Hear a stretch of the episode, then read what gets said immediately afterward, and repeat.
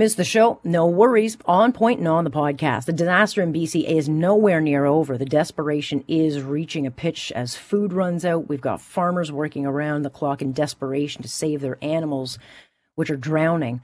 What happens when Canada's third biggest egg and dairy producing province gets wiped out by water? Well, the whole country is about to find out. So we'll talk about that. Joe Biden wants to build back better, and despite all the pleasantries he's got for this country, he's made no secret that he's going to build back better at Canada's expense with protection measures that will crush our auto sector. We just negotiated a brand new trade deal. How did electric cars not get protection from this protectionist threat? And once you join mob life, can you actually really quit? We'll talk with an organized crime expert about the release of a well known Hamilton mobster who says he's a changed man, but was also pegged as the second highest ranking underling in a major New York mob family. Let's get talking. This is On Point with Alex Pierson on Global News Radio. I think we both think we're at our best when opportunity, equity, and justice all coincide. And uh, and the, they're the core values of Canadians and uh, United States.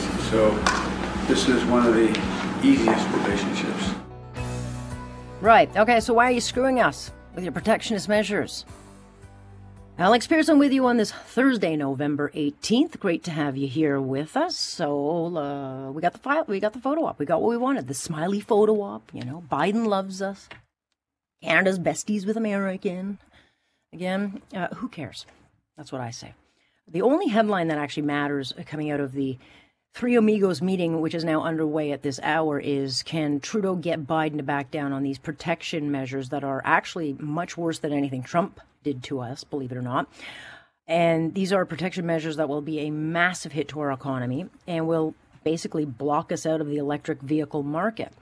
And uh, so during one of the earlier photo ops, it was uh, funny because all of a sudden I heard Bob Fife of the Globe and Mail's voice pop up, and he actually managed to get a question to the president asking about this issue. And, and literally, if you can even understand it, Biden mumbled out some kind of something.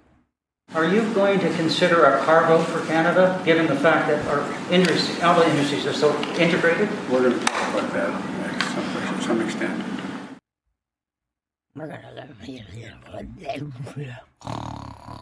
No, that didn't happen. Uh, but he was asked a few times about are we going to have an exemption? And then he got a little snappy with the media. It was clear he was irritated, and then uh, said, "I don't know," which sounds really promising.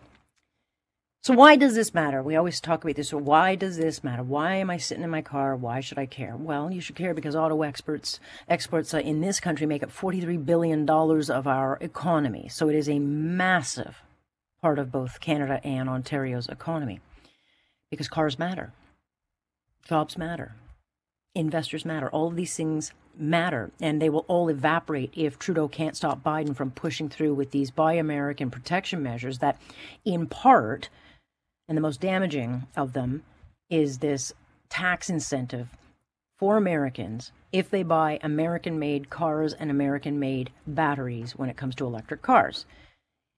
And then you think, okay, well, why, why is this even a threat? I mean, we spent two years, an eternity, it felt like, negotiating this new trade deal under Trump. Oh, why didn't we get protection from this, you know?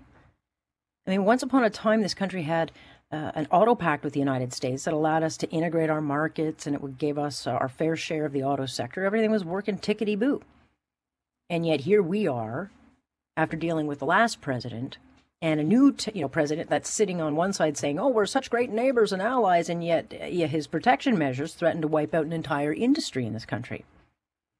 And for all of those who assumed, "Oh, Biden will be better for Canada," were clearly so blinded by their hate for Trump that they ignored the countless warnings during the U.S. election when Biden was talking about this, when he was talking about these protectionist things he'll do. And in fact, I think he's worse than Trump. I mean, Biden's not our enemy, but he's certainly not our friend. He's not a nice, nice guy. He's a protectionist president who cares about protecting America. And ideologically, Trudeau and Biden are two peas in a pod, right? So they're both building back better on this same green agenda, and you'd think that Trudeau should have an advantage with our neighbor. But that's not how it works when you're dealing with protectionists. And at the end of the day, uh, Biden's a politician, and he's worried about holding on to power. And his ratings are in the gutter, and they go into midterms next November. So he could lose control of Congress, he could lose control of the Senate, maybe both. So is he worried about Canada? No. And he's also got a very far left ideological wing of the party that lives in a very green utopian fantasy, thinking that all fossil fuels should just simply disappear today. And so Biden's got to keep them happy. And how do you do that? Well, the easiest thing for Biden to do is just pacify them by hitting Canada, canceling projects like the Keystone XL, something that would probably come in very handy now, right now, as President Biden begs OPEC for more oil. And uh, on Wednesday, as Trudeau was in Washington ahead of today's meeting, I mean, Biden was meeting with the same Michigan governor, the Michigan governor. We are now taking to court trying to stop her from shutting down Line 5, which would plunge Ontario and Quebec into an absolute energy catastrophe. So, if Biden is our friend, and we have such an easy relationship, you'd think he would have quashed, you know, this little feud months ago because friends don't let friends freeze to death. That's one thing I think we should agree on, right? So the fact that line five is even allowed and been allowed to, to you know, bubble into this bargaining chip tells us how concerned our besties are about our interests. But, like Trudeau, Biden's also betting his political future and the future of his country on all things climate, so he can say all the nice things he wants about us, but it doesn't serve his interests to buckle to, to, to Trudeau. And, um, you know, while the protectionist policies will break the spirit of existing deals in place, his press secretary came out today, earlier, and made pretty clear uh, she doesn't see and they don't see anything wrong with what they're doing. We don't view it that way. Uh, I think it's safe to say. Uh, I would say that in our view, uh, Amr, the uh, the uh, electric vehicle tax credits is uh, an opportunity to help consumers in this country. it's it's not the first time that there have been incentives and tax credits to help consumers lower prices for consumers, help incentivize a move towards a clean energy industry, something that is good for our climate. Certainly, yes, good for businesses here in the United States. Mm-hmm in the United States, not here. And so sadly, it seems today that national interests take a backseat to political gain. And so Biden can be seen by the base being the greeniest guy on the planet and cornering the electric car market. Hey, that's a big political win for him. So we won't hear anything for a while about these meetings. I suspect they'll probably be, you know, kicked down the road past the midterms, uh, which of course does nothing to help give us stability, which we need. And for me, this is not a partisan issue because, in, in my view, it is not in our country's best interest for Trudeau to fail at these talks because we're all going to pay the price for it. My question, though, is why wasn't this built into the free trade deal? Like, how did this get skipped? I mean, this is a government obsessed with climate. You would think electric cars would have been top of mind when they were negotiating the auto sector part, but it is very clear it was not a thought because it wasn't even brought up. Over the last two days, I've been able to have um, FaceTime discussions with farmers, and some of them are in their barns, and some of their barns are flooded, and you can see the animals that are deceased, and it's heartbreaking. This is an especially difficult time for our livestock producers uh, animals need feed every every day, and our feed order was supposed to come a couple a couple days ago when this all hit and couldn't get here. So we need feed. Well, everything needs feed and everything needs water for sure. So um, it would be detrimental to the life of our birds if we don't get it. Oh, it's just so heartbreaking, all these images. I am such a softy for animals, so it just breaks my heart. Um, you know, because I know the sun is out and it's shining in BC right now, but BC's lower mainland is nowhere close to climbing out of this disaster. And there's still a threat of more flooding. And so you see these pictures, which are, are quite haunting. You know, you've got food shelves completely empty. Uh, the roads and rail totally still collapsed, and then all these farmers just desperately trying to save their animals. I mean, we're talking chicks and chickens that had to be left in barns. You've got calves, and cows and horses. And uh, we already know from the uh, agricultural minister that thousands have died.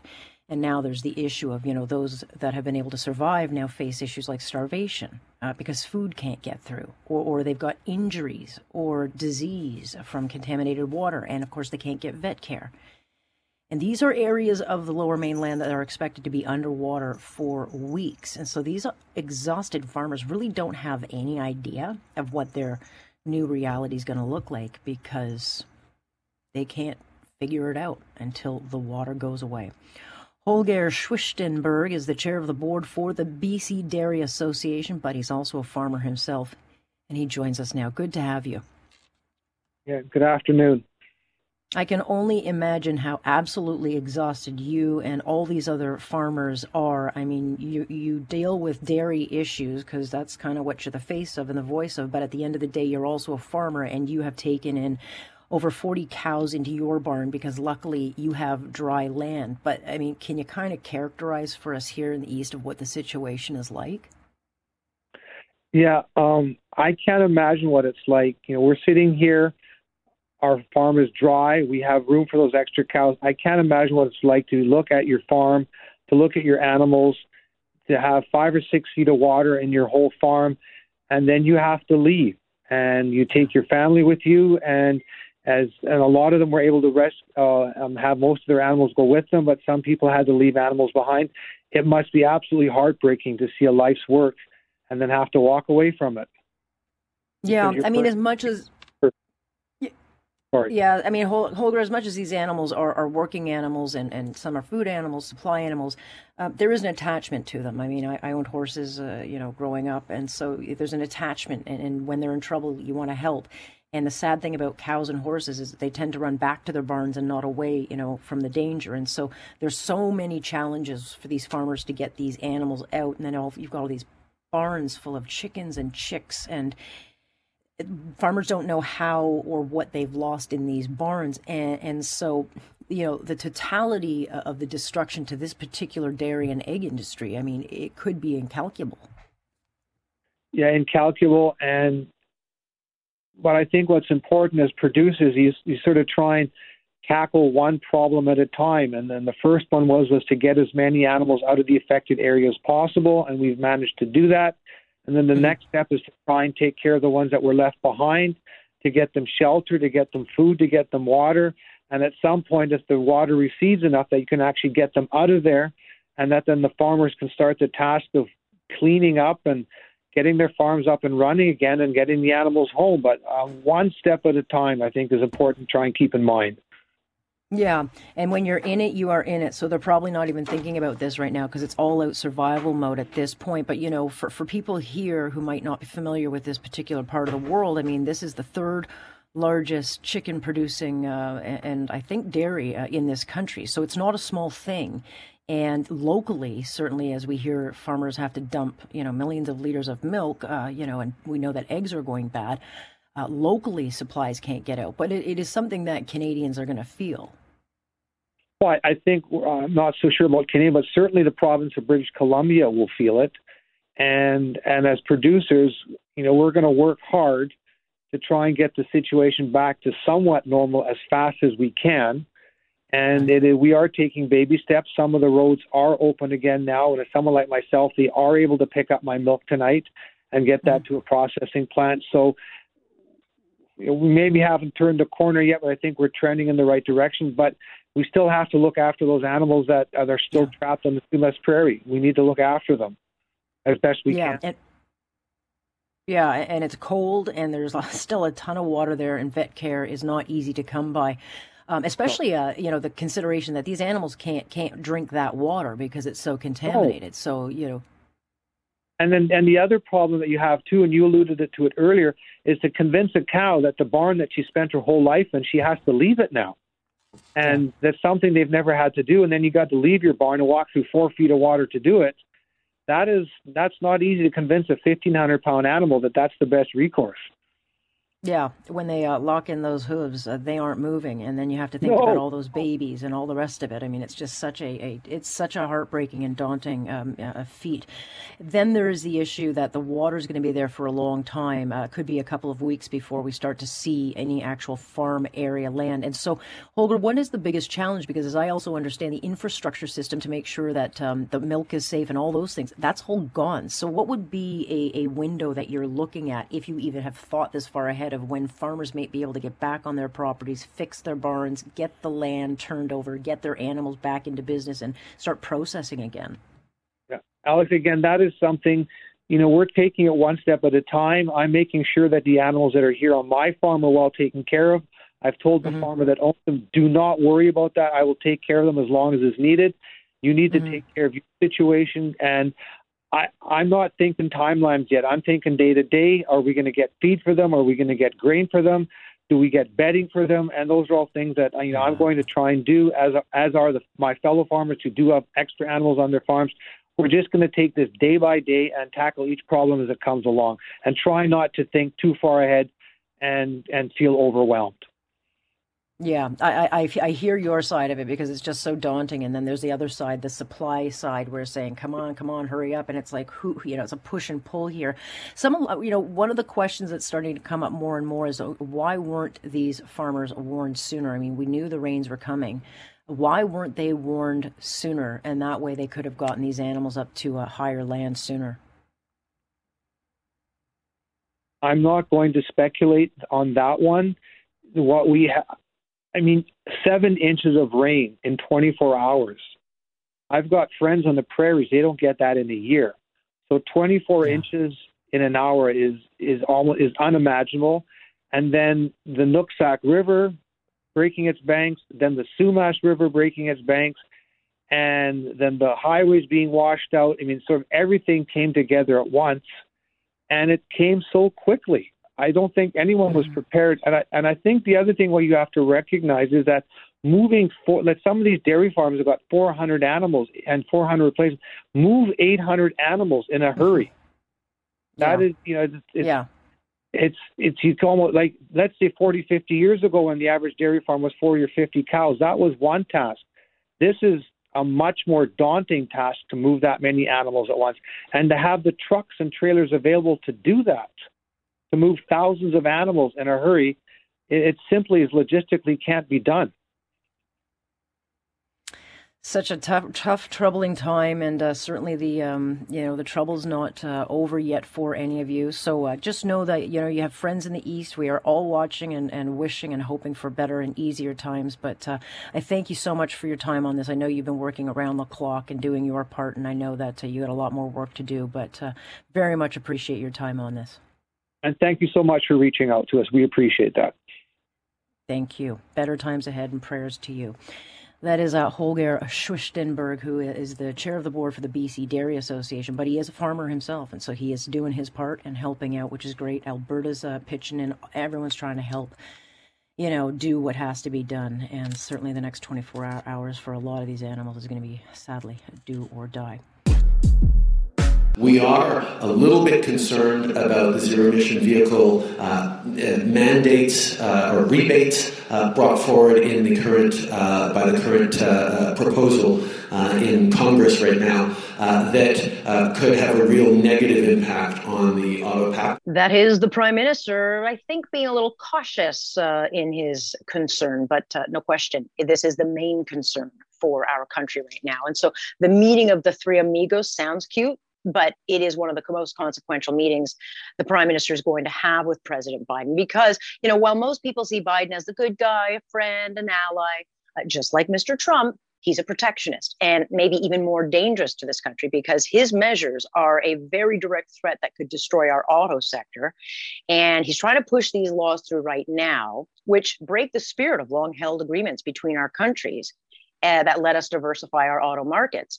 And we export $43 billion worth of cars every year. So cars matter to this country. And what Biden's proposing is to give you know Americans tax incentives that hey, if you buy only American made electric cars and electric batteries made by Americans, you get some money. And if Trudeau can't talk Biden down from this, Canadians will lose jobs, investors will leave, and our exports could evaporate. So these are consequential times. Jerry Dias is national president of Unifor, the largest private sector union in Canada. Great to have you. Pleasure is always mine. All right. So you had a seat at the table of um, the renegotiation and the free trade, uh, you know, debacle that we just went through. So I think a lot of Canadians are wondering why on earth are we worried about these things now? And so why are why aren't we protected in that long negotiation from this very thing? Well, there's no question. We covered this type of exact ground in NAFTA, allowing Canada uh, to export about 2.3 to 2.6 million vehicles a year uh, without having to worry about any tariffs. Uh, but the issue of the U.S. giving specific incentives for electric vehicles wasn't covered. Now, of course, the major concern is that, in my opinion, anyway, that, that Biden is trying to wrestle back uh, the protectionist ground that he lost to Trump. Uh, Trump went around the United States pointing to shuttered auto plants, saying, You see, this is as a result of terrible trade deals. And frankly, he was right. But Biden um, is now, in my opinion, will take it even a step further to show American workers that, look, he is truly uh, the warrior for working class people and is serious about bringing jobs back to the United States. So, uh, if that means that he's going to scrap with different countries in order to do that, I think he's prepared to do it. But what he has to know is that he's going to be leaving a lot of American workers uh, behind if, in fact, he proceeds uh, with his Buy American uh, uh policies and major incentives uh, for American built EVs. Yeah, I mean, we're already in court uh, trying to fight the Michigan governor um, from shutting down Line 5, which would be utter calamity for Ontario and Quebec. It doesn't get a lot of attention, Jerry, as you know, because it's not all that sexy. But without Line 5, which is 60 something years old, we don't have power. We run out of energy that, I mean, it's a disaster. And so he's already kind of sidling up to the Michigan governor, which is a concern. Uh, and we're already in court dealing with that. Is there nothing that can be done? I mean, are, is this not breaking, um, you know, auto pacts that we have with the United States? And is there ground for Trudeau to actually stop this? Well, there's a couple things. Number one, the the avenue to deal with these types of disputes are at the World Trade Organization, but look, they take years. Mm-hmm. And so it's not a, a, a, situation where you file a complaint and you're in front of a panel and decisions are made. So, but it's not exactly like we have nothing to offer here either, because if you take a look at what we have abundance of in Canada, mm-hmm. it's the raw materials that are needed for electric vehicles. So they need aluminum, they need nickel, they need a magnesium, they need cobalt. They need things that we have and that we should be leveraging because why would we frankly give up our number mm-hmm. one manufacturing industry without one hell of a fight? So the you know the issues that are quite straightforward is the United States, aside from their own market, ship more vehicles to Canada than any other country around the world. Trade in auto is balanced. We ship more vehicles to the United States from Canada than they ship from the United States to Canada. But about 85% of all parts that go into a Canadian assembled vehicle comes from the United States. So why right. would they want to miss with, with frankly, uh, a structure that's balanced. And it's well, not I mean, as if. Go ahead. I'm sorry. Well, I was just going to say, but as you know, a lot of this is political, and for Biden, he's yep. you know fighting for his political right, life right now ahead of next year's um, um, midterms, which you know they're always in a cycle of elections down there. Um, you know, and he's got this very left side of the base that you know wants certain things, and obviously America is moving further and further into this protectionist, um, you know, avenue. Uh, so he's fighting for his pol- political life. And f- frankly, he's going to put his own political interests first. And, and clearly, with these protection um, ways that we're seeing, they're going to put America first. And I look at this and say, well, it's damn time sure that we make Canada first. We've got the Ring of Fire. We've got to get these deals in place to get it developed because, to your point, we could rule the world if we can just get um, you know, developing things like the Ring of Fire, which would in fact allow us to corner the market on, you know, building all things electric. Oh, you are absolutely 100% correct. If there's one thing we can learn from this, it's why can't we utilize a policy in Canada to put Canadians to work? We have hundred yeah. billion dollars a year in procurement, hundred billion. Why mm-hmm. in the world would we outsource that type of work including the trains that VIA just bought from California, built by Siemens. Why would we do that when we have facilities in Canada that can build these same trains? So we need to learn something about procurement policies and government's commitment. So I'm not surprised by what the US is doing, but what we need to do is at least take a page out of their book and look to implement similar policies. Look, Buy America is nothing really new. I mean, it really came in hard uh, through the Obama administration. And if you take a look at the amount of, of, of US based contracts that are awarded from the US, uh, from the US government uh, to Canadian companies, the numbers are minuscule to say the least. So this is nothing that's really new. But what they're trying to do to the auto industry is fatal, and we can't let them away with it. You're going to have to fight tooth and nail if, in fact, the U.S. tries to mess with Canada's number one manufacturing industry. Yeah, I mean, look, I'm not surprised to see these things too, but I do think Canadians, to a point, are blinded by the realities of who Joe Biden is because of their hate for Trump. And the the reality is, he's no better than Trump. In fact, he could be much, much worse for this country in the very quick, short term. So, how do you see, Jerry, this thing uh, playing out? How long between negotiations? How long is this kind of insecurity going to be, um, you know, sitting on our doorstep? Well, you would hope it would get resolved sooner than later with the uh, with the meeting of the three countries. But uh, but look, you would have thought that things would have been a little smoother as it relates to the relations between Canada and the United States with the Biden administration. You would think it would be better now that we have an adult in the room of the White House. But as I said earlier on, I'm deeply concerned about the wrestling back of the protectionist argument and how far Biden is prepared to go. So, look, Trudeau has to fight fire with fire. We can't say, oh, geez, put up our hands and say we don't have anything to fight with because we're so much smaller than the United States. We have so much of what they need in order to implement, in order for them to implement their strategy. And if we play hardball, my guess is there'll be a lot of blowback. There's a lot of states, northern states especially, that their number one trading partner by a country mile is Canada. And if some of those doors start to close, then my guess is that it's going to be a different argument more than there is today. Just quickly before I let you go, Jerry, I mean, I know you have a close relationship with the prime minister. I mean, obviously, you're sitting at the table and, and having a say in things like uh, free trade deals. Are you in his ear? Are you telling him he's got to be tough? And do you have confidence that he is going to park his ideology, park friendships, and and and and understands what's at risk here? Him and I spoke on Tuesday for about a half an hour. So let's just say that he completely understands uh, where our union's uh, mind is at as it relates to the Biden administration and their proposals. He was completely 100% versed on the issues and the challenges, and to me was in a good fighting mood.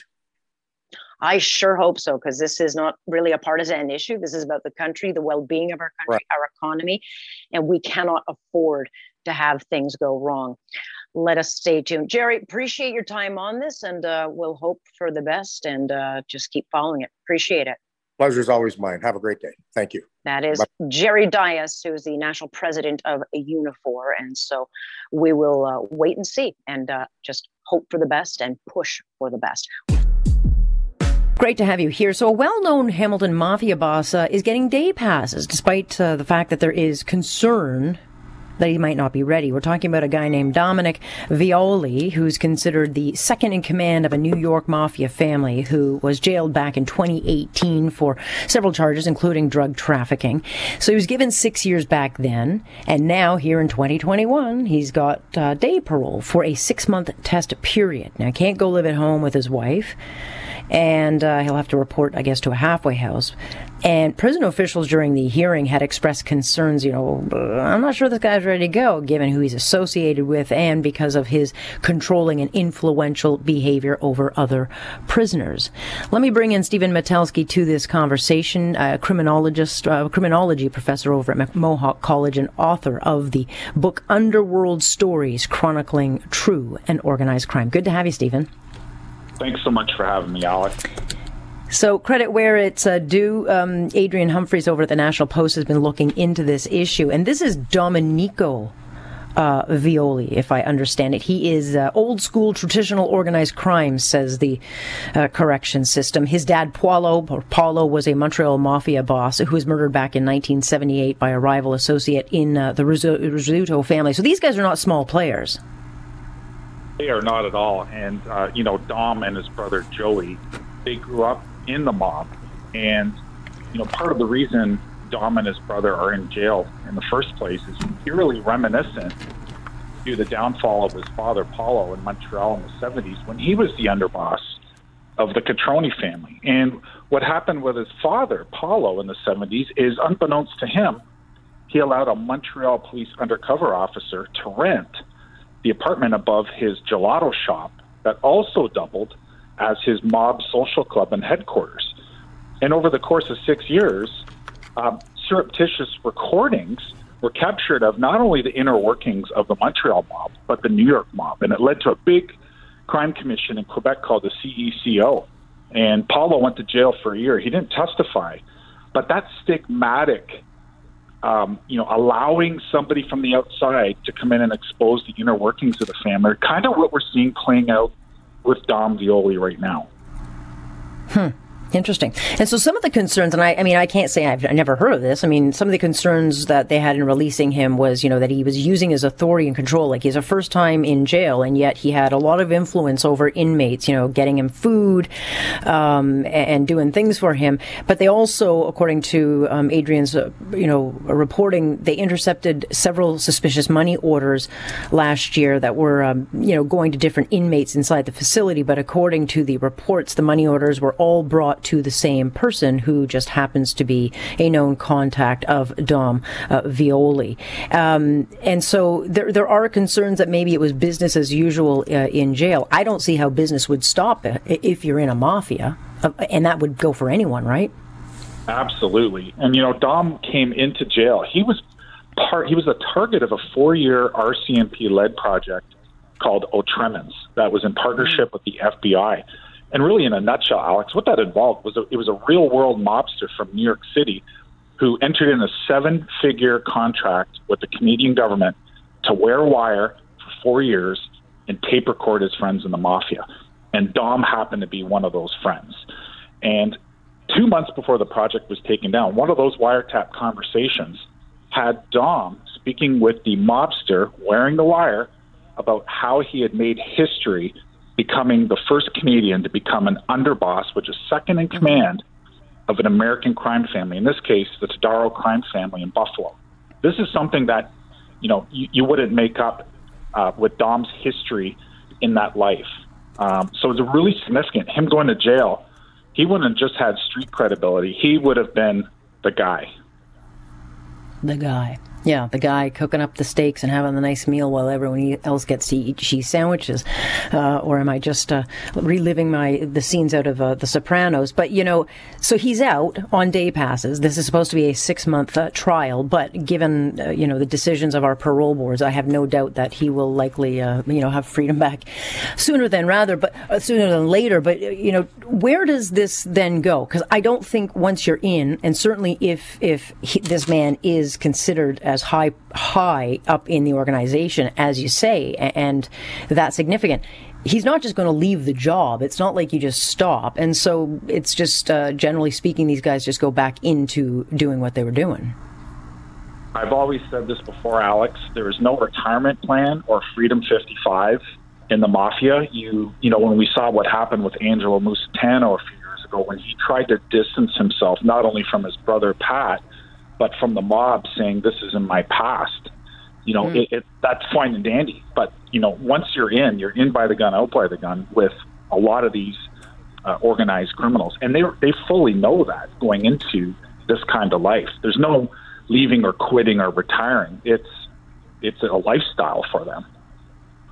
Yeah. And business is good these days. I mean, we've got money laundering at record levels. We know drug uh, trafficking, human trafficking, tra- all that stuff is happening. It's all part of organized crime. I mean, it's expanded. It's certainly not done. And so, does uh, does this guy Violi have a role, and, will he um, be as powerful? I mean, is it is the power there that he would have had years ago? Well, the problem right now is that that four-year Otremens project involved uh, the crime family in Hamilton and crime families in New York City being recorded by the RCMP's prized asset, the mobster who they flipped into an agent.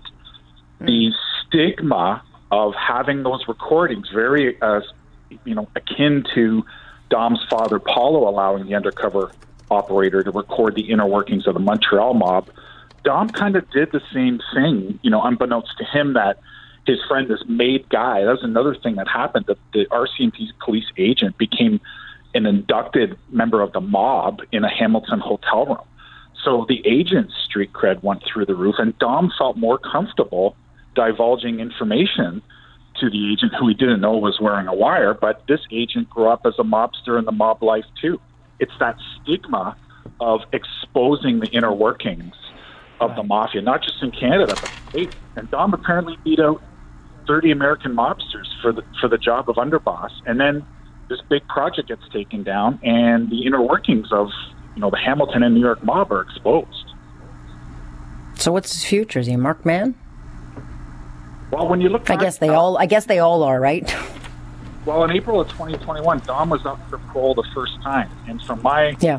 uh, professional experience, it's very rare that an inmate is not released due to the parole board's concern over Dom's safety. It's typically sort of a reverse onus that a person is not released on parole because of the risk they pose to the public and public safety.